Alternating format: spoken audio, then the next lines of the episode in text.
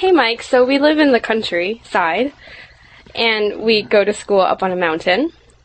Um, could you see yourself living here?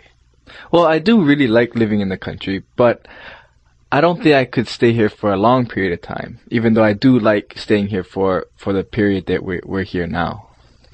Um, where do you want to live? Well, I've never lived in a big city, so I think that I would like to try to live in a big city. Like which one? Um, possibly one like New York or London. Um, I think I've always seen it on TV, and I've always wanted to try to live there, but I've I've never. So I think that would probably be really interesting. What attracts you to those cities?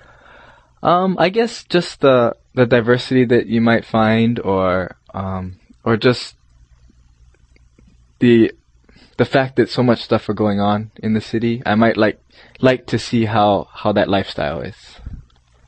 Sounds cool. Um, what about you? I couldn't see myself living here in the long term.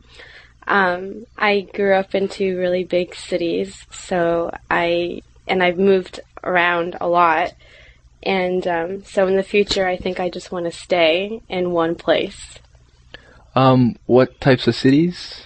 Um, I guess some a big city in Japan. My parents live here, so I feel like I'm more inclined to live here.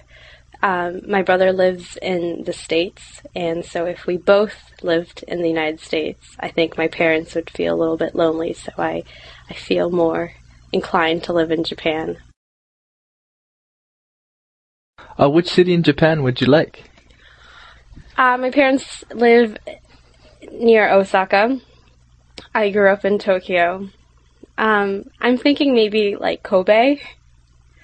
I think that I like Kobe a lot because it's it's like an international port city, or it, originally it was. Um, we have the the ocean, the water, and the mountain, and um, it just seems like a very cosmopolitan city to me in Japan.